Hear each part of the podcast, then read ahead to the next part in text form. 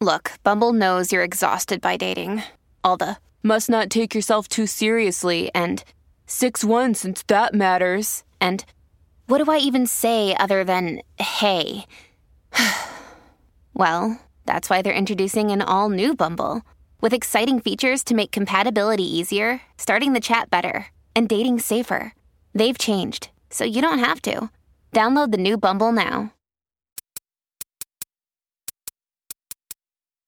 My name is Patrick J. McGinnis, and I coined the term FOMO. That's short for fear of missing out, and it's why some people end up following the crowd. But we're not like them. We're part of a new species that isn't afraid to do things differently. I call us FOMO sapiens. And this is the show where you'll meet people like us, phenomenal FOMO sapiens, to learn how they find the courage and the ideas to live exceptional lives. FOMO. FOMO. Welcome back to another episode of FOMO Sapiens, the show for people who don't just follow the crowd, but instead take their own path to success in business and in life. I'm your host, Patrick J. McGinnis venture capitalist by day, author and podcaster by night, and of course, FOMO Sapiens 24 7. And today we're going to unpack the art world through the perspective of an economist. And he's a German economist, so he's even more, I don't know, economist e than the than the typical economist because you know he just sees things in a very clear way and his name is Magnus Resch and he just came out with a new book called How to Become a Successful Artist. Now Magnus is a PhD he is an art market economist, serial entrepreneur, and best-selling author. And he's also the founder of MagnusClass.com, Larry'sList.com, and Magnus.net, the Shazam for art. Now, this is kind of cool. Leonardo DiCaprio is an investor and advisor to his company. And if that's not enough, he lectures at Yale University, and his PhD is from the University of St. Gallen. Now, he's written six books about the art market, and he has been portrayed in a Harvard Business School case study and in articles in places like the New York Times, Wall Street Journal, Vanity Fair, and the Financial Times. Wow. And he's just an interesting guy. His perspective, you're going to enjoy what he has to say about the art world because he just comes at it with that economist mindset. And you're going to learn a lot of stuff today. You're going to learn how you, you know, you can actually make money as an artist and what you have to do and what you shouldn't do if you want to be a sustainable artist and actually build something. And I think also this applies not just to artists, but anybody who wants to build something new, especially if there's a creative element.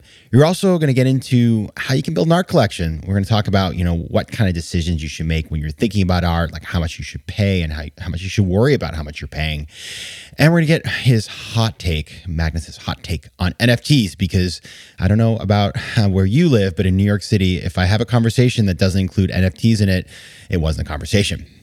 And now, the small ask I would just ask you to share this episode with somebody you know who wants to pursue a creative career, especially if they're an artist, because Magnus's his take on this is just so practical. And for people who actually want to be successful, knowing some of the things that are difficult about the art world and how to overcome them on the way in will make it more likely that you don't end up on the way out.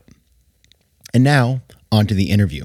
As you know, I like to start every interview with the same question. And so I started our conversation by asking Magnus this What's the most important decision that you've had to make to get to where you are today? I had to say yes to a lot of things. I think saying no is something that uh, you only you can only do once you're more progressed in your career. But saying yes at the beginning was very important. All right, give me an example of that. After my master degree, I was looking for jobs and I, I applied to the usual ones. I just graduated from the London School of Economics, so the typical ca- career path is to apply to BCG, McKinsey, Goldman Sachs, and so on. And I didn't get a job. So, what do you do? And when my uh, a former professor reached out and said, Hey, are you interested in writing a PhD? Um, I said yes, not because I was interested in writing a PhD. I was actually, that's the last thing I wanted to do, writing a PhD. You know that you're going to sit there for a couple of years and focus only on one topic. That's boring but I had to say yes, and I did. You know, if it makes you feel better, I also couldn't get those jobs. I mean, out of undergrad or grad school, I was the guy. I I never made it past the first rounds in any of these case interviews, and then I was actually on a final or a final round with Bain Consulting, and the partner actually swore at me, and he said, come on, Patrick, can't you get the effing answer? And I was like, I'm clearly you're not going to get this job. So you and I have a lot in common. Why do you think that is? Is it just the way we think? We're not structured thinkers. It's so funny that you say this, Patrick. Same company with me, Bain. I was in the last round interview, and then this guy gave me a feedback and said, Hey, Magnus, you actually answered the case. Your answer was right. However, we don't think you're a good fit. No, I didn't even get that far. So, hey, Bain, uh, if you're listening, we forgive you. All right. So, Magnus, the good news is getting rejected from a consulting job is oftentimes the best way to start on the path to becoming a FOMO sapiens. So, you have decided, I mean, you you you kind of went in all in on the art world You've done a bunch of stuff in the past. You'd worked in tech, you had a viral video back in Germany, but you went into the art world and you built a career there. Why the art world? During my studies, I needed to make some money, and I read this one book that I discovered at the Strand mm-hmm. in New York. Reading this book explained me how the art market works. So I thought, hey, that sounds easy. Why not get involved in the art world? Also, it's very easy to start an activity in the in the art world. Compare it to the restaurant industry. In order to start a restaurant, it's very hard. You need to buy equipment, you need to buy food, and you need to go through all the rules and regulations. Starting a gallery is easy. All you need is a clean room with white walls and find some artists who are going to exhibit there, which is not a problem because there's a large oversupply of artists. So you decided to open a gallery, and what did you learn? I mean, was it was it as easy as you thought it was going to be? I learned that it's very hard to start a gallery. That's why I uh, eventually wrote my PhD on that topic because I wanted to understand why some galleries are making money and what their success factors are. And that essentially became the topic of my PhD success factors of art galleries. Yeah, and I, I, think the, the thing about galleries is there's a million of them all over all over the place, like in New York City, and you walk around 20, the streets, 000, yeah. twenty thousand, and you think, well, it can't be too hard. These people are um, all over the place, and they have these fancy parties, and you know, you walk by the particularly successful ones, and they have Picasso's and you know Jeff Koons and other things in, in the windows. But the reality is, most galleries don't succeed. So, like, what's the day to day of running an art gallery? Like, how how did you what is it? What is it really like? Let's separate the FOMO from the reality. I wrote a book on that topic called Management of Art Galleries. And the first sentence is don't start a gallery. Why? Because I looked at the data 30% of all galleries around the world are loss making. 50% of all galleries are making less than $200,000 annual revenue. Now, of those $200,000, 50% go immediately to the artist because that's the regular split in the art world. So that leaves galleries with $100,000 to pay for rent, their salaries, maybe an employee, transportation, insurance, and so on. Clearly, it doesn't work. And so you decide, okay, fine, galleries don't work, but you stay in the art world. So what have you figured out? I mean, what is it about the art world that keeps you in it when it's such a difficult place to do business? I'm fascinated by it. I'm fascinated by its lack of transparency and also the potential that it has. I think the art world right now is one tenth of where it could be at the moment. I give you one example the total revenue of all players combined in the art world is 60 billion. That is less than the annual revenue of a company like FedEx. Wow. Now compare this to the amount of attention the art world receives. 80,000 people go to Art Basel in Miami every year. However, only 500 people are buying at that fair. So, what about the rest? I argue that we can increase that number dramatically by bringing in transparency. So let's let's get into this. You you have this new book called How to Become a Successful Artist. And in the introduction, you mentioned the fact that a rabbit by Jeff Koons sells for $90 million. That Damien Hirst has made more money in his lifetime than, you know, all of the famous artists that we like to think about combined. But at the same time, the average female artist in Berlin has an income, annualized income of $10,000. That fine arts degrees are the least valued college degrees in the US, and that most artists will actually abandon their careers because they can't do it. So, what is going on? How how do you have a market where you have, as you mentioned, like this very very frothy top end, and then you have all of these people who are basically making no money at all? There are two worlds in the art market. There's a tiny little world that is receiving all the attention and making a lot of money, and then there's everyone else. 20 artists make up 40% of the annual auction revenue for contemporary art. That's 20 artists. Five galleries are making around a billion dollars revenue and then everyone else starts at maybe a hundred million revenue and much less so there's a huge gap between those at the top end and everyone else. Why is that? In my book, How to Become a Successful Artist, I explained that. Based on a research study that was published in Science magazine, we looked at the career of half a million artists and their price points. And we found out that there's only a handful of institutions that actually lead to success. So exhibiting at these few institutions make an artist successful. If you're not part of this small little circle of galleries and museums, you will never make it. FOMO. Tudo bem, meus queridos Fomo sapiens? Now, that right there was Portuguese. And as you know, I love speaking foreign languages. But I'm not alone. One in five Americans have learned a new language on their bucket list. If that's you, make 2024 the year you finally check it off that list with Babbel the science backed language learning app that actually works. Don't pay hundreds of dollars for private tutors or waste hours on apps that don't really help you speak the language. Babbel's tips and tools are approachable, accessible, and delivered with conversation-based teaching so you're ready to practice what you've learned in the real world. Now, FOMO Sapiens, you know I speak four languages, and it takes work to stay on top of them, especially with French. C'est difficile. But with Babbel, I'm able to practice practical conversations that I can actually use in the real world. Here's a special limited time deal for our listeners. Right now, get up to 60% off your Babbel subscription, but only for our listeners at babbel.com slash FOMO. Get up to 60% off at babbel.com slash FOMO. That's spelled B-A-B-B-E-L dot com slash FOMO. Rules and restrictions may apply.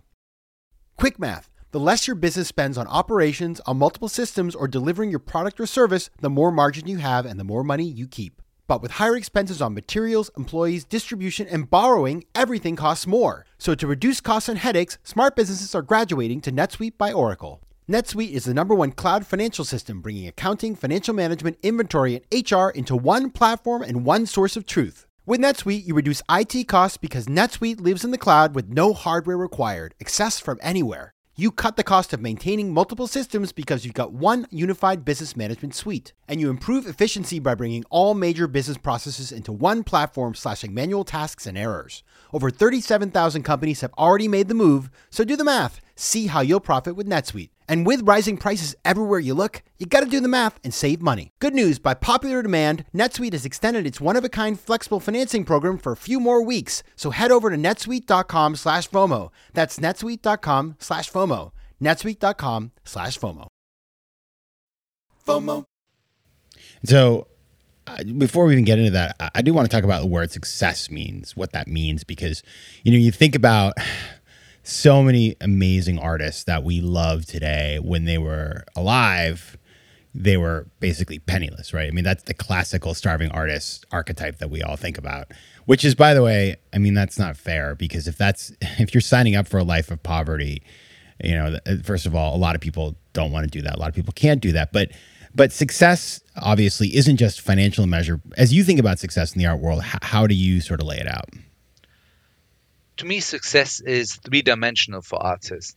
One element is economic success. You want to make a living from that. Second part of success is being accepted by your reference group. So, by the people you admire, by the artists, fellow artists who inspire you, by um, accepted by museums and galleries who you uh, like. The third element is I call it socio ethical goals um, the art world has historically been always um, a place where uh, existing rules were not followed. So, working according to ethical standards will help if you want to achieve lasting success.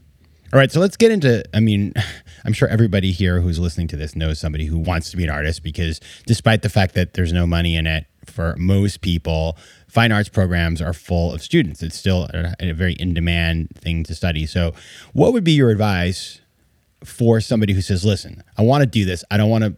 I don't want to live in a cardboard box on the side of the road. I actually want to have a, a, a life as an artist." What are the kinds of things that they can do, or, or they should know going in to be able to make sure they set themselves up for, you know, success? The first thing is change your mind. What you don't learn at art school is that you're not an artist; you're an entrepreneur.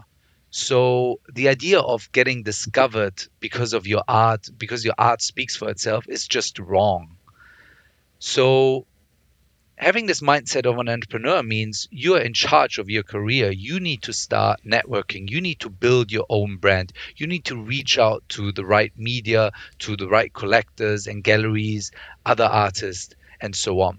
You need to build up your own Instagram. You need to have a website. You need to have a very clear branding, an artist statement, and all these things, which I explain in my book.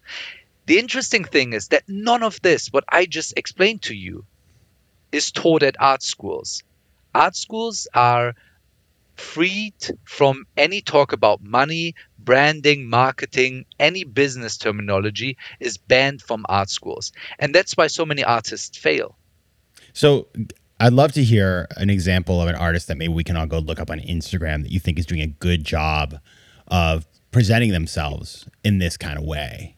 An artist who does it really well and has understood that she is an entrepreneur and not only an artist is Maria Kreyn, at Maria Kreyn. When you look at her Instagram, you see how she is very smart about what she posts, when she posts, the story that she's telling, and so on. Um, it's a combination of her work, but also her personality which works really well. And she sa- shares success stories, showing where her art is placed. She names a couple of celebrities, Andrew Lloyd Webber in in uh, in one of her recent posts.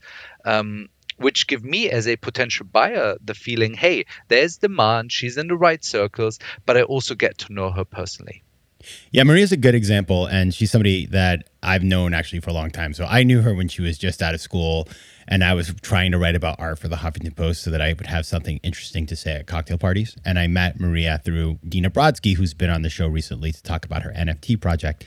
And Maria was just getting started, but she was really cool and kind of fearless, and she's built up this this body of work that's really beautiful, but also she's shared with her sort of persona. And and now you see things like she just got commissioned by as you mentioned andrew lloyd webber to paint these incredible paintings for his new theater in london that he's renovated. And so she's kind of built herself up. And it's funny um, we have a, a, former guest on the show anu duggal who commissioned maria to paint something for her home. And you can it's been a, a little bit i think she's posted it to, to social media in the past to her instagram. And and i got to tell you when i when I mentioned Maria, all that Anu had to do was go to Maria's Instagram to see her work. And then she was like, wow, this woman's stuff is incredible. So it's true. Being the artist who's like hidden away in the cave, painting and just suffering without thinking about how you can get people interested in your work, it's not going to work. And it's just like any other type of entrepreneurship. You have to communicate a story, you have to think about the market and the brand that you're going to put together. And of course, you need a good product, but a good product in and of itself is just not enough. Now, Magnus, I do want to talk about collecting because over the years, I have a little tiny art collection. And when I first started collecting, you know, I grew up in a small town in Maine. Like, I didn't know anybody who had art in their home. And I thought it was only a thing for like super rich people.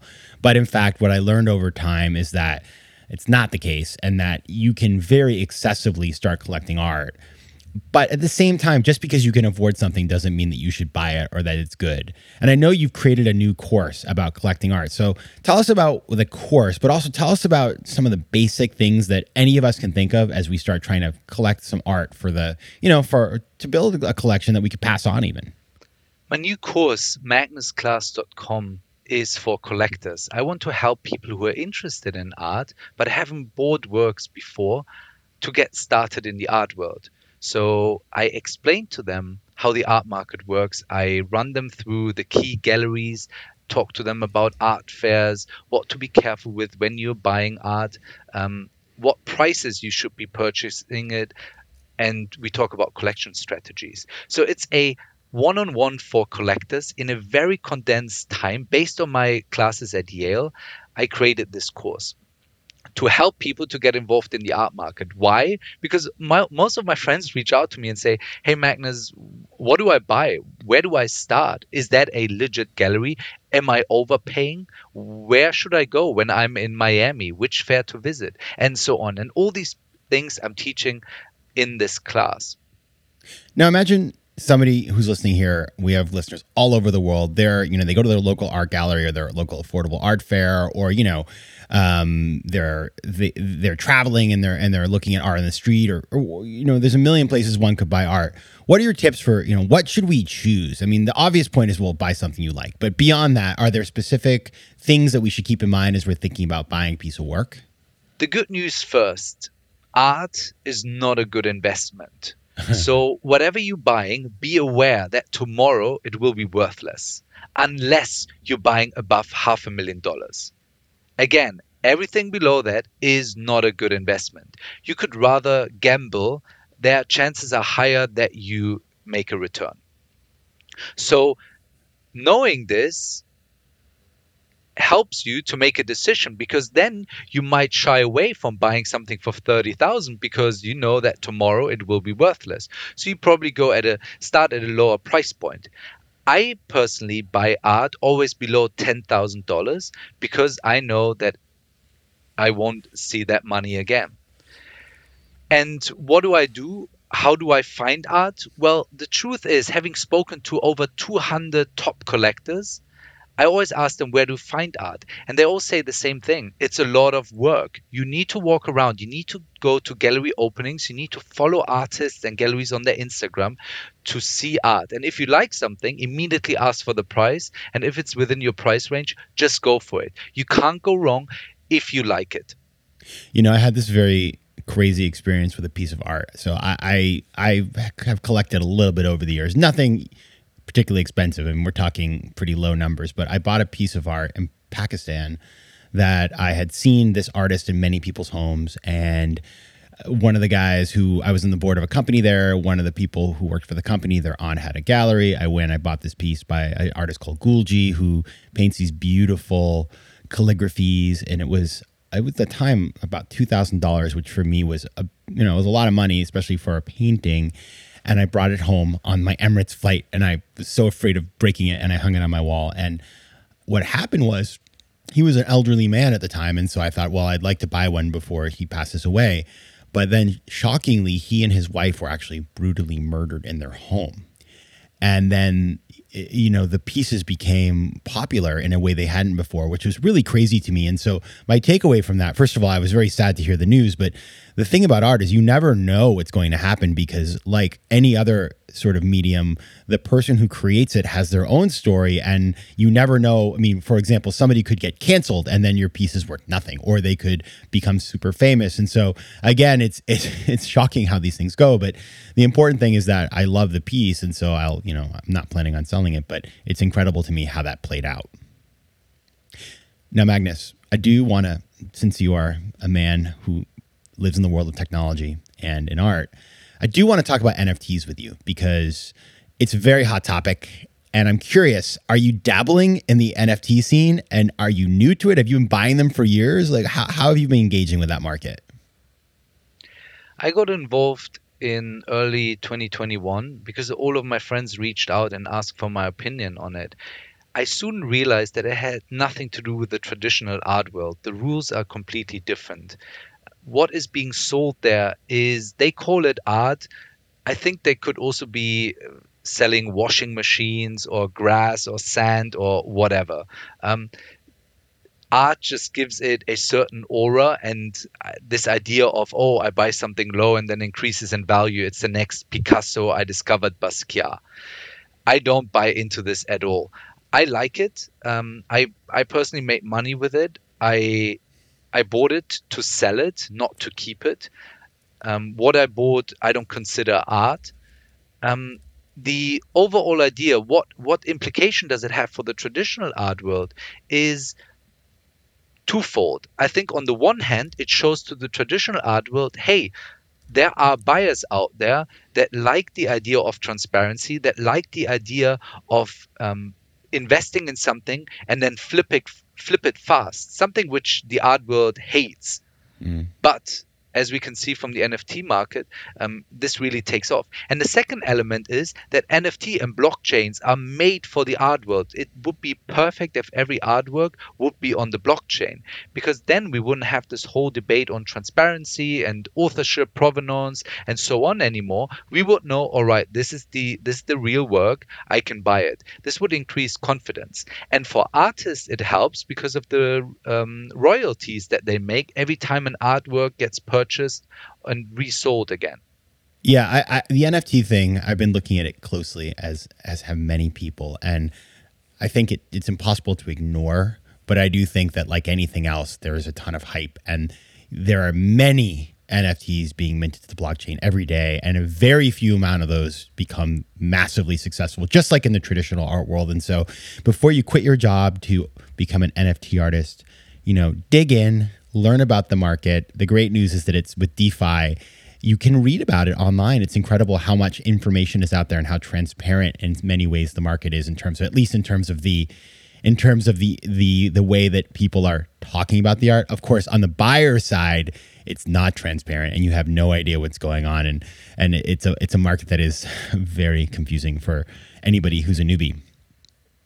Now, Magnus, uh, you're clearly a FOMO sapiens. You have you have your hands on a lot of pies, as it were. And, and one of the reasons why I wanted to have you on is because you are a fascinating individual, and you know, you you you you've been in tech and art, and you know, it just seems like you kind of know where to be at all the right times. I'm curious, what do you think it is that has allowed you to take a path that's pretty unconventional when there's so much pressure in this world to do the usual thing? I think what helps me a lot is that I'm I'm always open to talk to people and hear and have a network um, of people from different industry. The good thing about the art world, why I like it so much, is because it it is in the intersection of so many different disciplines where people merge together, and that allows me to on talk to VC guys at the same time talk to artists, talk to doctors, people who are buying art and creative art come from every different uh, discipline. This allows me to do what I'm doing. Being an economist in the art world was very hard. Relying on data to form opinions is still something which is uh, not very common in the art world. So, still today, after having been involved for 17 years, I, I find it hard and it's a constant uphill battle. Yeah, it is. And I think the the great takeaway here though is that if you mix with people who are different than you, you're always going to learn something and you're, you know, you're going to have something to talk about that isn't the weather, which is not what we do. If you want to learn more about Magnus, you can go to magnusresch.com. That's M A G N U S R E S C H.com. You can also find him on Instagram at magnusresch. And if you want to learn more about collecting art, he just launched his class. So go to magnusclass.com. Magnus Resch, thanks for being here. Thank you. FOMO. If you like today's show, please be sure to rate it and recommend it to your friends. And as always, you can find me on Instagram at Patrick J. McGinnis, on Twitter at PJ McGinnis, and on the web at FOMOSapiens.com or PatrickMcGinnis.com, where you can get all kinds of free resources to live a more decisive and entrepreneurial life. FOMO Sapiens is recorded in New York City. Theme music is by Mike McGinnis, and editing and post production is by Josh Elstro. If you like today's show, please be sure to rate it and recommend it to your friends. And as always, you can find me at FOMOSapiens.com and at PatrickMcGinnis.com. To advertise on FOMO Sapiens, reach out to contact at FOMOSapiens.com. FOMO.